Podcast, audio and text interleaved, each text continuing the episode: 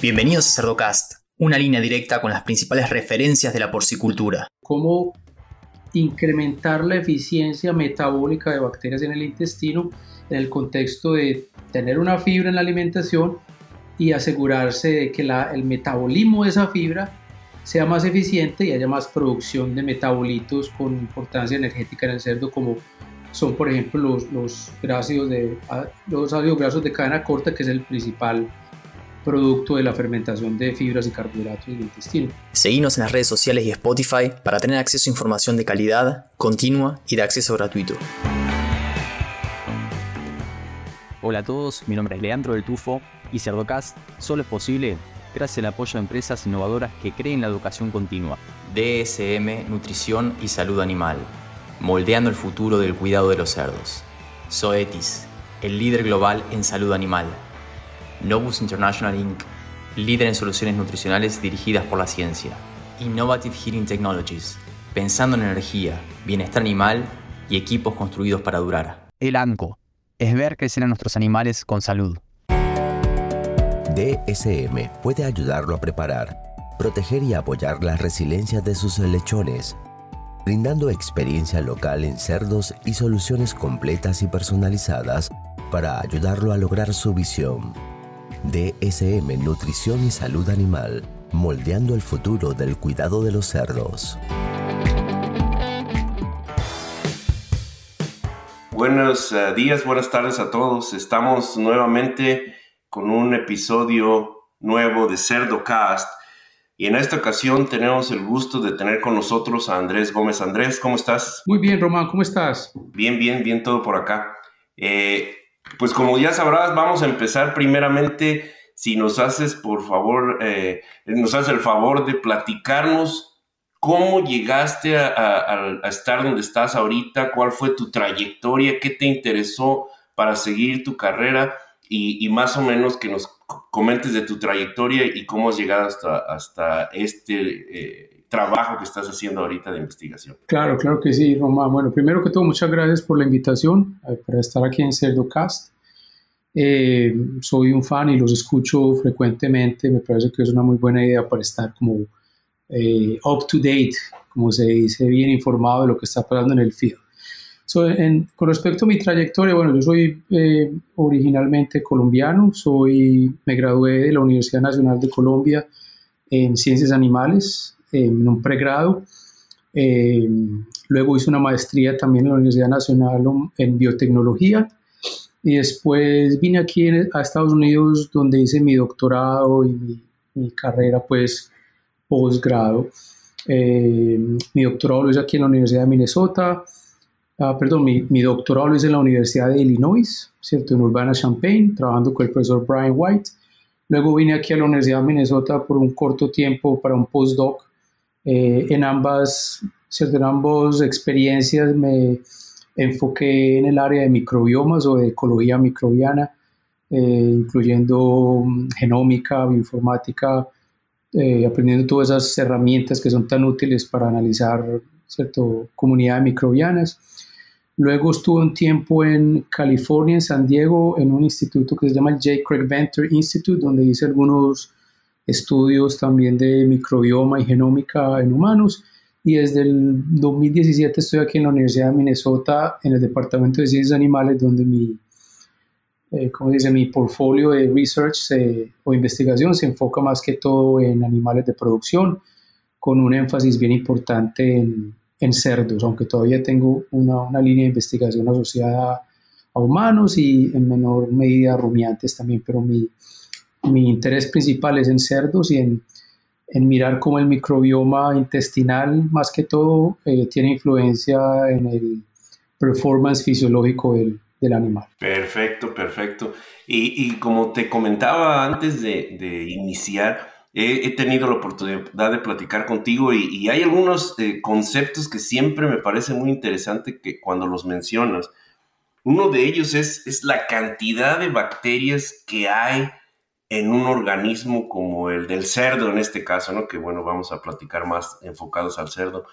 Coméntanos un poquito cuál es, cómo se compara el número de bacterias con el número de células somáticas del cuerpo, eh, ¿cuál es la proporción esa de DNA que podemos encontrar en ambas partes? Eso se me hace a mí muy interesante. Sí, esa es una pregunta interesante. Em, a través de este, de este boom del microbioma, ¿cierto? Que viene dándose más o menos desde hace unos 15 años, específicamente gracias a los avances en, en tecnologías de secuenciación de, de, ADN, nos hemos dado cuenta que podemos hacer una analogía entre lo que es uh, animal y lo que es microbio, o podría decirse lo que es mamífero y lo que es microbio.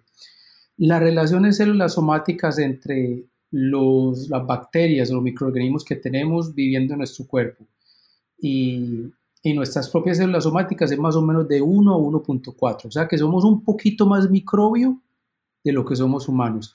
Esos cálculos anteriormente, hace unos 10 años, se decían que era 10 a 1, pero eh, nos hemos dado cuenta que esa era una, una estimación exagerada y más o menos es 1 a 1.4. 1 células somáticas, 1.4 células microbianas, que de todas maneras sigue siendo, ¿cierto?, bastante sustancial. Y, teniendo en cuenta ese punto 4, podemos decir que somos un poquito más microbio de lo que somos mamíferos. Pero aquí lo interesante es que con respecto a las funciones, a los, a los genes que se encuentran en ese microbioma, nosotros somos unas 100 veces más microbio que somos humanos. Y lo mismo se podría decir de un cerdo, ¿cierto? Los cerdos son, con respecto a las funciones, con respecto a genes, se puede decir que son 100 veces más microbio de lo que son cerdos, ¿cierto? Y eso es porque, bueno, nosotros sabemos que el, genoma, eh, eh, lo voy a hacer la comparación pues desde el punto de vista de los humanos, nosotros sabemos que nosotros tenemos más o menos unos 2.5 millones de genes eh, con los cuales sabemos la función y sabemos las funciones se codifican. Pero hay más o menos unos 2 millones y medio de, de genes que se codifican en el microbioma y por eso decimos que la relación es más o menos de 100 a 1. 100 veces más microbio de lo que se es mamífero. Tremenda, tremenda comparación porque sí, este, eh, te pones a pensar la cantidad de bacterias y cada una de ellas tiene su propio ADN, sus propias funciones. Eh, te pones a pensar qué complejo eh, debe ser la, la, vida como bacteria, ¿no? si te imaginas así en, dentro del intestino. Pero para mí, Román, yo creo que ahí, ahí lo más importante que hay que, que, aclarar es que, dado esa cantidad de funciones que codifica el microbioma, que son 100 veces más, las cuales nosotros no las podemos codificar, creo que la conclusión importante ahí es que la vida sin las funciones que cumple ese microbioma como la conocemos y como se conoce mamíferos, sería imposible de, concebir. Sí, y hay, hay algunos este, conceptos eh, totalmente eh, que, te, que, te, sorprenden mucho, ¿no? Como a mí siempre se me ha quedado muy grabado cuando hacían la comparación de que un, un, un mililitro de líquido ruminar, hablando un poquito de rumiantes, tenía más bacterias que toda la población humana que ha existido desde el principio de la humanidad, ¿no? Entonces pues, ¿cómo caben ahí tantos, no? Eh, sí, yo he escuchado esas analogías eh, anteriormente. Lo mismo se dice con un gramo de suelo o con los microbios que se pueden encontrar en la punta de un alfiler. El, caso es que la, la, diversidad y la cantidad de microbios que hay en el ambiente y colonizando cualquier tipo de superficie ambiental, animal o humana, eh, es un número que realmente es imposible de imaginar y como tú dices, eh, supersede a cualquier población humana desde el principio de la incepción de, sí, no, tremenda cantidad. Eh, una cosa también que, que, que, eh, inmediatamente me vino a la mente cuando supe que iba a platicar contigo de, de bacterias y cerdos y todo esto, ¿cómo se compara la población microbiana o, bacteriana, no sé cuál sea el, término más adecuado, del cerdo y un humano. ¿Qué tan similares son? ¿Qué tan diferentes? ¿Cómo, cómo lo podríamos este, eh, analizar? Mm. Bueno, desde el punto de vista de, especies, eh, lógicamente hay, hay diferencias sustanciales, ¿cierto? Y, y, las diferencias son más que todo en el contexto de las dietas que tienen los humanos y que tienen los cerdos, ¿cierto? las dietas son, son diferentes, eh, sobre todo si consideramos cerdos en, ¿cierto? destinados a la producción animal, pero a nivel de grupos taxonómicos eh, globales, como a nivel de filas o familias, hay muchas similitudes. pero yo diría que no son más las similitudes entre cerdos y humanos de las que encontramos, por ejemplo, entre perros y humanos. Yo he escuchado eh, estudios donde dice, bueno, hay, muchos eh, investigadores que se ocupan de mirar cuál es el modelo más ideal de microbioma para estudiar en humanos que no sea pues manipulando los humanos, lógicamente por cuestiones de, de la imposibilidad de manipulación invasiva. Y muchos, eh, un trabajo muy significativo dice que los perros compraron ratones, eh, cerdos y perros y nos damos cuenta que, que de pronto comparando las tres especies, los perros desde el punto de vista funcional, taxonómico, tienen mucho más similitud de lo que tiene un cerdo. Eh, y eso tiene que ver mucho con la dieta omnívora, ¿cierto? Que tiene que casi compartida con los humanos que tiene, que tiene un perro. Ahora, desde el punto de vista de la fisiología intestinal, yo diría que sí hay más... similitudes con el cerdo. Similitudes con el cerdo anatómica y, fisiológicamente. ¿Crees, y, ya, eh, porque todo esto es muy interesante, ¿crees que se parezca tanto la población bacteriana del humano con el perro por toda la convivencia que ha habido desde hace muchísimos años o es nada más casualidad? Sí, yo digo que la, el, como la coincidencia del, del mismo espacio, del mismo espacio compartido, la, probable coincidencia de muchas de las dietas, ¿cierto?, entre, entre perros y humanos hacen, han hecho que ese sea, que, que, sea una, un modelo muy comparativo, ¿cierto? Por ejemplo, en el modelo de enfermedades intestinales inflamatorias, se dice que los perros, por ejemplo en IBS, que es Inflammatory Bowel Disease, los perros son un excelente modelo para, para testear hipótesis que, que son imposibles de testear desde el punto de vista invasivo en humanos. Entonces yo diría que es cuestión de, de del, de la coincidencia en el ambiente, lo que hace que esas bacterias de pronto sean muy, muy parecidas y la función es a lo, que, a lo que vemos en los humanos. Los cerdos, ¿cierto? El punto de vista productivo, las dietas son bien distintas, ¿cierto? La frecuencia, la cantidad. Entonces yo creo que en el cerdo encontramos un número de bacterias que, bueno, depende de la comparación, comparado con un humano occidental por lo menos, encontramos un mayor número de bacterias dedicadas a la fermentación de fibra. Es una de las diferencias principales. Principales. Y ya que hablamos de, fibra, em, ¿cómo crees tú que podríamos ayudar a, a, utilizar mejor la fibra manipulando las bacterias? ¿Hay alguna, ya lo estamos haciendo, todavía se puede mejorar? ¿Cómo ves tú el futuro de, este, de esta rama, digamos, de, investigación o de, trabajo. Sí, yo creo que, bueno, ese es el, objetivo eh, en el cual muchas empresas tienen puesto el ojo, ¿cierto? Cómo incrementar la eficiencia metabólica de bacterias en el intestino en el contexto de tener una fibra en la alimentación y asegurarse de que el metabolismo de esa fibra sea más eficiente y haya más producción de metabolitos con importancia energética en el cerdo como son, por ejemplo, los, los, de, los ácidos grasos de cadena corta, que es el principal producto de la fermentación de fibras y carbohidratos en el intestino. Entonces, en la industria se ha pensado en lo que es, por ejemplo, enzimas, ¿cierto? Que es un, es un aditivo eh, muy común utilizado en la industria de los cerdos y los rumiantes también. Entonces, mediante la proporción de esas enzimas, se, se, hace la hipótesis que es un paso inicial para para empezar a metabolizar la, la, fibra y facilitar ese, esa función que cumplen los, los microbios en degradarla.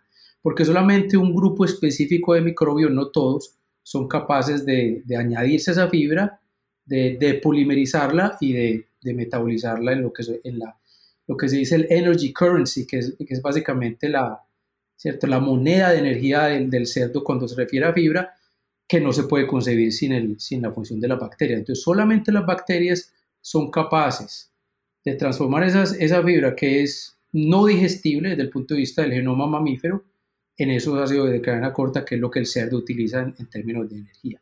Entonces, la industria ha puesto luego en enzimas que facilitan ese proceso, otros, otros aditivos, como por ejemplo son los, los trace minerals o algunos minerales que ayudan como cofacto, cofactores de esa conversión enzimática. Tenemos también otros activos como los yeast, como la levadura que está tan, tan de moda ahora, ¿cierto?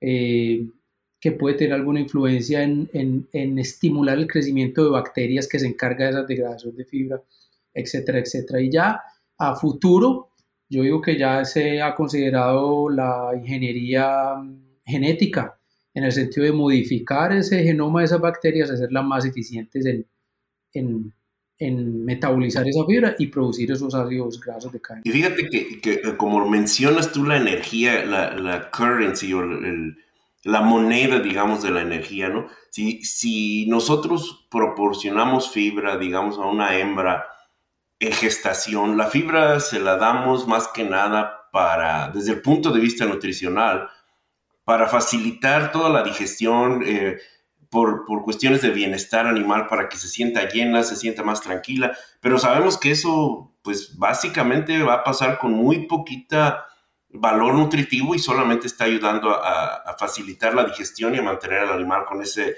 esa sensación de saciedad. Pero si pudiéramos llegar a un momento en que la fibra nos ayudara a mejorar el bienestar, mejorar este, la digestión y aparte de todo proveer energía, pues sería tremendo porque las fuentes de, fibra pues son, eh, son bastante caras y para proporcionarlas sin tener ningún beneficio energético pues sí es este, un poquito eh, difícil de asimilar, ¿no? Pero bueno, ah, otra cosa, Andrés, que también me, llama mucho la atención de, las bacterias cuando, cuando platicamos de ellas, eh, hay muchos conceptos ya alrededor de todo este, este tipo de nutrición ya bacteriana.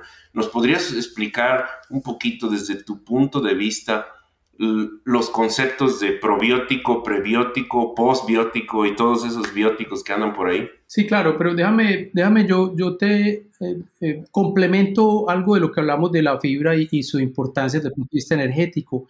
Y es que la, la, la, la, fibra no solo conlleva a la producción de esos ácidos de cadena corta, ácidos grasos de cadena corta como, como, como moneda energética, sino también son moléculas de señalización muy importantes. Entonces, ese, ese, ese beneficio de, la, de, de, los ácidos grasos volátiles como moléculas de señalización es muy importante porque esa, esa señalización activa factores de transcripción en las células intestinales que tienen un efecto significativo, en, por ejemplo, en estimular el sistema inmune. Quiere decir en, en, en, producir cierto, químicos y, y, y compuestos desde el punto de vista inmune que son muy beneficiosos al momento de combatir enfermedades. Eh, los ácidos grasos de cadena corta también, desde el punto de vista de la señalización, de la señalización incrementa, por ejemplo, la producción de moco en el intestino, que es muy importante para mantener esa barrera intestinal. Y algo que está muy de moda ahora, bueno, tú mencionas la saciedad, desde el punto de vista pues, de que también es un proceso de señalización en, el juego entre el acetato y el propio nato, mandar esa señal al, al, cerebro para inducir la saciedad. También, por ejemplo, el butirato es uno de los metabolitos más importantes desde el punto de vista de la función cerebral. nos hemos dado cuenta que la, fermentación de las bacterias en el intestino y la producción de butirato que se genera a través de ese proceso eh, puede eh, modular función cerebral y eso es muy importante desde el punto de vista de eh, bienestar animal, ¿cierto? Como es los casos de estrés y ansiedad, que lógicamente también se, se, se tiene que tener en cuenta en la producción animal. Entonces, ya que tú mencionas prebióticos y probióticos, que ya tenemos cierto un montón de conceptos, tenemos prebióticos, probióticos y postbióticos. No sé si quieres que haga como una definición corta de cuáles son las diferencias entre cada uno, ¿cierto?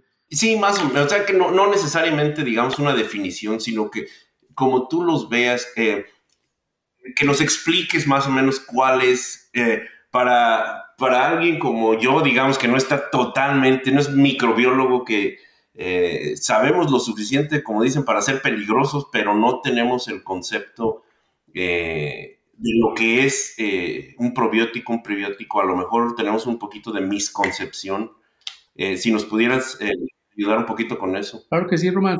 los probióticos son generalmente eh, un microorganismo o una, ¿cómo un consorcio de microorganismos, un consorcio que generalmente son dos, tres, cuatro, un, número limitado de microorganismos que se ingieren vivos y tiene que garantizarse que ese microorganismo vivo colonice el tracto gastrointestinal y la función de los probióticos, según eh, se ha estudiado, pues, por años y años de, de desarrollo e investigación en ese campo, tiene un efecto significativo en inhibir el crecimiento de bacterias potencialmente patógenas, estimular el sistema inmune, eh, la relación entre esos, esas bacterias potencialmente probióticas y receptores a nivel intestinal también tiene un resultado o un efecto desde el punto de vista de la homeostasis metabólica. Pero tiene que ser una bacteria o un, o un consorcio de bacterias vivas que se ingieran y que colonicen el gastrointestinal y que permanezcan viables y vivas una vez sean consumidas.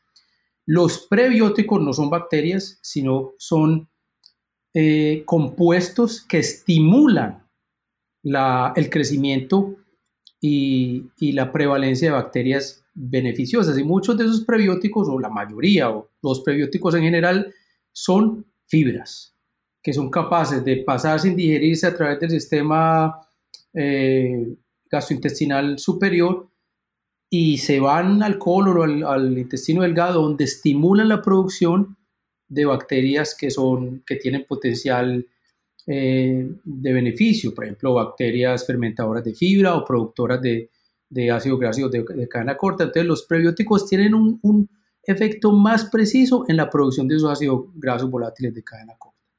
Y ahora tenemos lo que se denomina posbióticos, que son los productos del metabolismo de bacterias sobre ciertos sustratos. Entonces no tienen, no tienen eh, sustratos como tal que, estimulan el crecimiento desde el punto de vista de fibra, por ejemplo, pero tienen, por ejemplo, ácidos grasos de cadena corta. Entonces un butirato, acetato y propionato son posbióticos, porque son resultados del metabolismo microbiano y, y esas son las sustancias que, que, se utilizan en ese, en ese sentido del, del beneficio postbiótico. Entonces, en la industria se manejan, tú sabes que se manejan los tres, ¿cierto? Y, y las empresas claman que uno es mejor que el otro, etcétera, pero yo te doy mi, mi, concepto. Para mí, ¿cierto? Los probióticos, sabemos que tenemos muchos años de investigación al respecto, y, y, pero los resultados son como muy diversos, ¿cierto? Muchas veces funcionan, a veces no funcionan. Yo soy eh, creo en los probióticos, lógicamente es una industria pues que se ha hecho investigación por mucho tiempo, pero yo soy de la idea que es muy difícil una, una solución de un microbio, un, un sinnúmero, un, un, número limitado de microbios para un problema específico. A mí me interesan más los aditivos que son un cúmulo de las tres cosas, de probióticos, de prebióticos y de postbióticos que existen en el mercado también. Por ejemplo, un producto fermentado, que lo consumimos los humanos como, no sé, eh, por ejemplo, el kimchi tiene prebióticos, posbióticos y, y, prebióticos, y el efecto de esas tres cosas en la salud intestinal y en el microbioma es mucho mayor que el efecto de, de los compuestos separados. Y ahora ya que estamos hablando de, de, los aditivos y todos estos efectos, ahorita hay mucha, mucho interés en, en ver si podemos afectar usando eh, probióticos, podemos afectar obviamente el sistema inmunológico, pero no solamente mejorar la digestión o mejorar el, sistema digestivo desde el punto de vista inmune, pero también hay, hay la esperanza o, la investigación se está usando para ver si podemos influenciar el sistema respiratorio y ayudar a los cerdos con todos los problemas respiratorios que tienen. ¿Tú crees que vayamos a llegar a ese punto en que sea efectivo o todavía estamos muy lejos de, esa parte? No, yo creo que ya lo estamos empezando a hacer. Hay un trabajo muy bueno que sale de Kansas State donde se considera lo que llamamos el, el, el, el eje intestino respiratorio. Tú sabes que hay el eje intestino-cerebro, y ahora estamos empezando con el eje intestino respiratorio. Entonces, es básicamente estudiar la relación entre las bacterias que están en el intestino y sus productos metabólicos y su efecto desde el punto de vista sistémico en lo que se refiere al, al, sistema respiratorio. Y la relación ahí, el, el eje principal o el hilo conductor es el sistema inmune. Entonces, en el, en el intestino es donde se tiene la mayor cantidad de células inmunes en todo el organismo, ¿cierto? Es el, es el sistema inmune más importante que tiene, el, nosotros le decimos el, el sistema inmune asociado a la mucosa gástrica, ¿cierto? Entonces, y tú sabes que, que esa regulación del sistema inmune en el intestino tiene efectos sistémicos porque muchas de esas células inmunes y citoquinas que se producen en el intestino pueden viajar a través de la sangre y la circulación a diferentes tejidos, incluido el sistema respiratorio, donde si la, relación es si, la interacción es proinflamatoria, allá se van esas, esas citoquinas proinflamatorias al, al, al, sistema respiratorio a causar daño, pero si la relación es antiinflamatoria, como es el caso de ¿cierto? como los T-Rex cells o las citoquinas antiinflamatorias como interleuquina 10, ahí también se van y tienen ese efecto que es más bien protector. Entonces hay, un, hay una comunicación constante y el hilo conductor es el sistema inmune. Entonces es, es el famoso concepto de que vamos a activar el sistema inmunológico, pero no lo vamos a activar eh, con una enfermedad, sino con un estímulo que lo va a hacer un poquito, que esté más, más listo, digamos, para, para combatir las enfermedades. y creo que nosotros como nutriólogos, de cerdos estamos interesados en usar aditivos que no sean necesariamente antibióticos, pero que nos ayuden generalmente en la salud eh, intestinal y bueno, que si el, eh, un beneficio extra es que ayudan con el sistema respiratorio, pues adelante, ¿no? Porque tú sabes que es, es eh, algo totalmente que afecta mucho a los cerdos desde el punto de vista productivo, utiliza muchos recursos energéticos, muchos recursos inmunológicos, y si podemos utilizar esa energía en crecimiento en, en lugar de usarla para la defensa eh, en contra de los patógenos, pues sería algo tremendo, ¿no?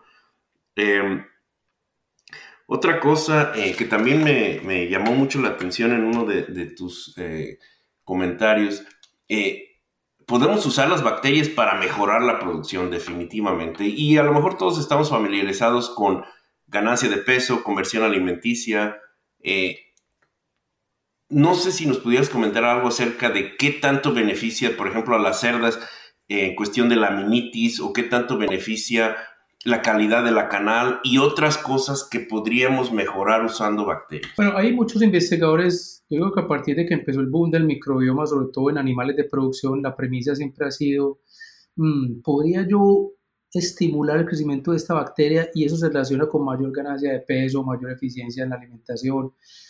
Pero yo digo que esos, esos, esos enfoques son un poquito reduccionistas, porque es que no es una sola bacteria, es una comunidad de, imagínate, trillones de microorganismos en el sistema intestinal, pretender que un fenotipo específico productivo se relaciona con la abundancia de una sola bacteria, me parece que es ambicioso. Pero bueno, eso es como el holy grail que la gente quiere, ¿cierto? Quiere investigar. ¿Cuál es esa bacteria que, que se relaciona con, producción y con parámetros productivos específicos? Yo lo que digo es que es muy difícil que sea una bacteria y que se tiene que hacer el enfoque a partir de comunidades.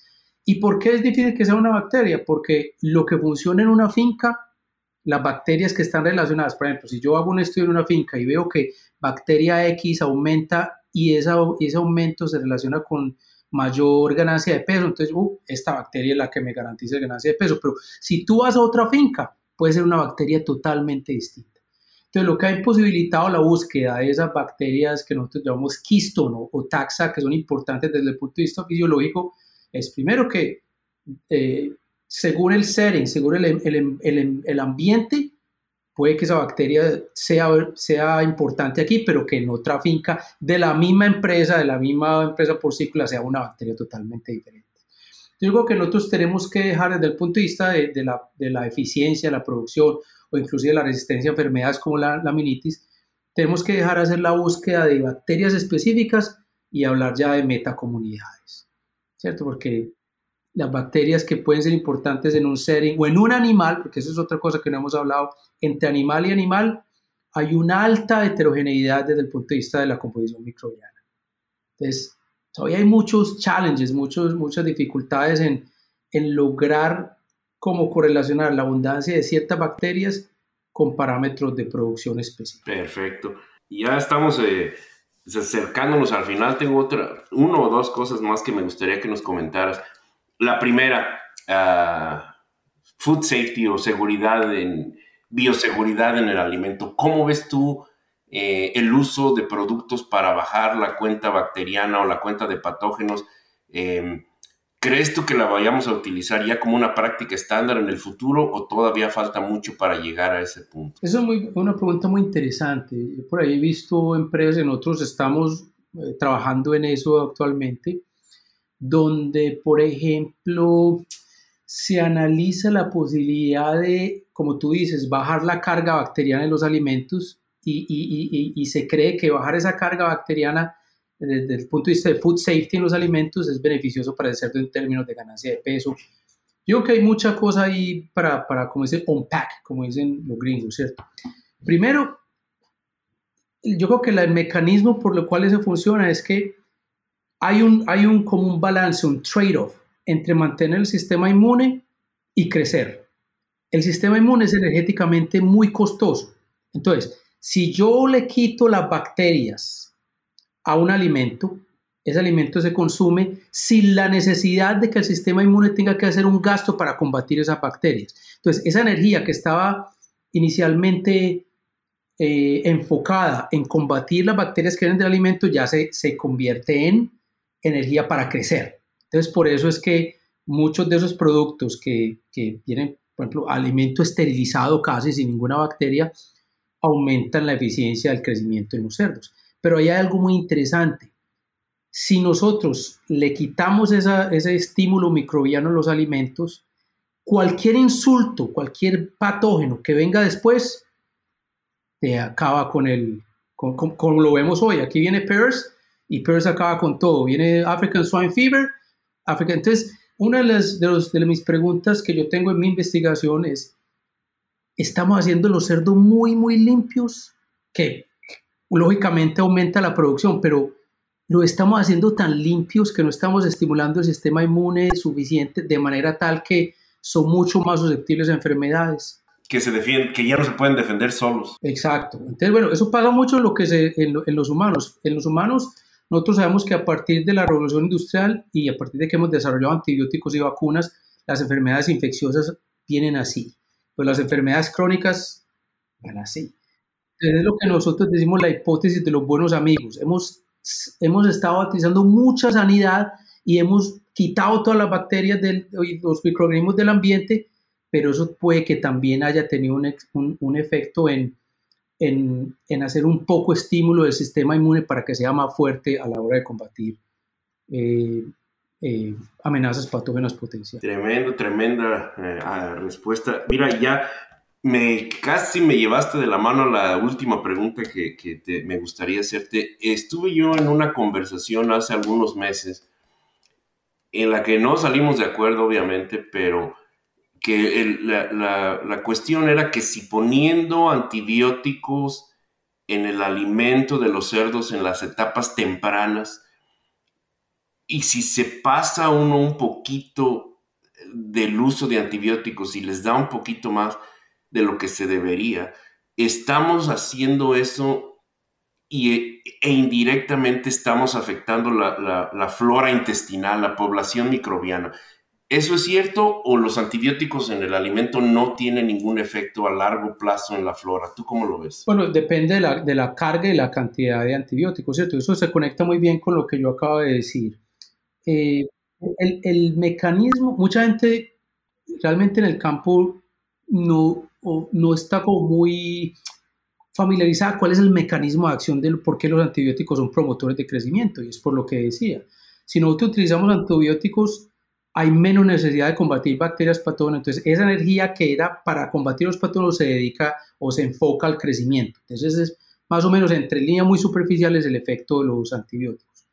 Entonces, ¿ahí qué está pasando? Estamos dando antibióticos para, para, para promover ¿cierto? el, el crecimiento, pero también es posible que estemos eh, disminuyendo o afectando el crecimiento de bacterias que también puedan ser...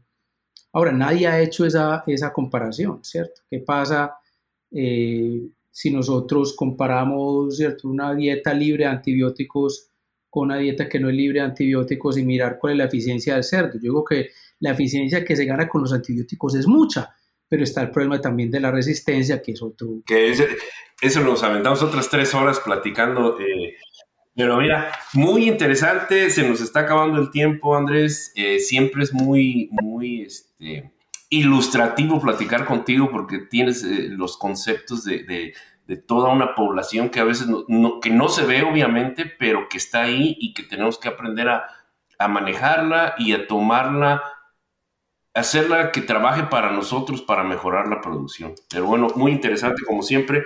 Ya para terminar, eh, me gustaría hacerte algunas preguntas. ¿Tienes tú algún libro que hayas leído que no sea necesariamente un libro técnico, que sea tu libro favorito, que te gustaría eh, recomendarnos o, que te haya gustado mucho? Eh, ¿Tú dices desde el punto de vista de la literatura o...? Sí, de, un libro en general que, que, hayas leído en alguna... Bueno, ahora estoy leyendo un libro que se llama, bueno, en inglés es Mind, Music and Math, que es algo así como la mente, la música y la matemática que ayuda, que nos ayuda a entender por qué a los humanos, a mí me encanta la música, entonces por qué a los humanos les encanta tanto la música y, cómo es la matemática de entender el efecto de la música en nuestro cerebro. Entonces eso se conecta un poquitico porque yo, yo en este momento estoy muy interesado en el gut-brain axis, en el eje intestino-cerebro y cómo modular eso. Entonces es un libro que me ha parecido bastante interesante. muy, muy interesante el concepto. Eh, un libro técnico que a lo mejor tú digas, no, pues este es el libro que cuando tengo una duda o, quiero revisar algún concepto, a ese me voy. No necesariamente tiene que ser un libro. Uh, muchos muchos eh, de los invitados nos han dicho que se van al internet, que se van a un journal en específico. ¿Cuál sería tu referencia técnica de cabecera? Para mí, mi referencia técnica, lo que yo, la Biblia de la, del, la microbiología, de la microbiología intestinal es un libro que llama así Gastrointestinal Microbiology o gastrointestin eh, eh, Microbiología Gastrointestinal. Viene en tres volúmenes y es editado, bueno, por uno de mis, de mi, por mi ah, asesor de, de, PhD, de doctorado, que, es el doctor Brian White, pero también está el profesor Rod Mackey y el profesor Richard, se me olvidó su, nombre, eh, pero, pero Rod Mackey en Brian White que fueron más o menos como los pioneros de la microbiota gastrointestinal antes de que se diera el boom de la secuenciación y que todo el mundo quisiera hacer microbioma, ¿cierto? Entonces, en ese libro es la Biblia porque están todas las reacciones metabólicas de cómo los microbios interactúan con diferentes sustratos desde el punto de vista ambogenético y bioquímico. Entonces, para mí ese es un libro indispensable que yo lo tengo ahí y que también le digo a mis estudiantes en la clase que yo enseño, si usted quiere un libro de cabecera, ese es el libro que tiene que conseguir. Perfecto, perfecto. Y Cerdocast solo es posible gracias al apoyo de empresas innovadoras que creen la educación continua. Giga, la fusión de la sencillez y el alto desempeño. Provimi, Cargill, 35 años de experiencia en nutrición animal. Drown Nutrition, líder global en nutrición animal. Zoetis, el líder global en salud animal. SUNY, brindando soluciones biotecnológicas con valor agregado. SUNY es un proveedor de enzimas, probióticos y aditivos funcionales innovadores de alta calidad. Ofrecemos fórmulas personalizadas para abordar los problemas nutricionales del ganado y maximizar la rentabilidad de la alimentación animal. Para más información, encuéntranos en suni.com. Este episodio es patrocinado por Novus International Inc., líder en soluciones en nutrición porcina. Mindrex es la línea de minerales traza biquelados desarrollada por Novus, que por su estructura molecular única en el mercado es la fuente de mayor biodisponibilidad de zinc, cobre o manganeso para mejorar el desempeño y salud de los cerdos a todo lo largo del ciclo productivo. Para más información, visita la página web de Novus www.novusint.com.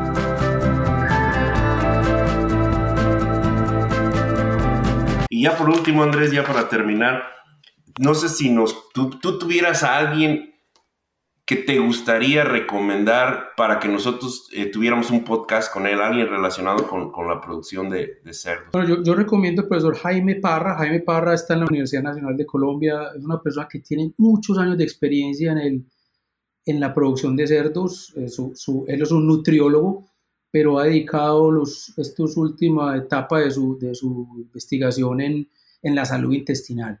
Entonces una cosa es cierto microbioma, pero es otro, hay otro, otro lado que son convergentes, que es la salud intestinal, lo que hoy le decimos en inglés gut health. Entonces todo el mundo habla de gut health y salud intestinal, pero es que es un concepto tan, tan, como tan amplio que es muy importante tener la, la, certeza de cuáles son exactamente qué es lo que mide la salud intestinal y qué es lo, qué es lo que podemos esperar de esos experimentos o de los aditivos enfocados a mejorarla. Entonces yo recomiendo al profesor Jaime Parra, está en la Universidad Nacional de Colombia en la sede de Medellín. Perfecto, lo vamos a contactar a ver si nos, nos acepta la invitación. Y bueno, Jorge, eh, Andrés, siempre eh, muy interesante asistir a tus pláticas, muy interesante la conversación. Para mí es, salir de lo que siempre estamos hablando y, ver un poquito más allá, ver las cosas que a lo mejor no son tan evidentes y que perdemos un poco de vista.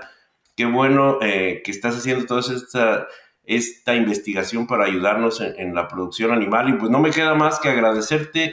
como siempre, eh, te repito, muy buenos conceptos y, pues gracias por haber aceptado la invitación. No, Roma, muchas gracias a ti por la invitación. Como te digo, yo siempre me escucho los Cerdocast.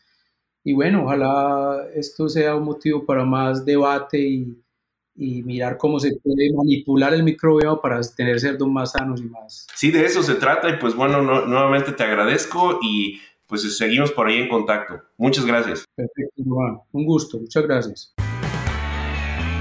Y a los que llegan hasta acá, les pido que piensen también en otros profesionales de la industria porcina y le compartan este episodio, para que todos podamos sacarle provecho a la palabra de los principales referentes de la porcicultura. Un abrazo grande y hasta el próximo episodio.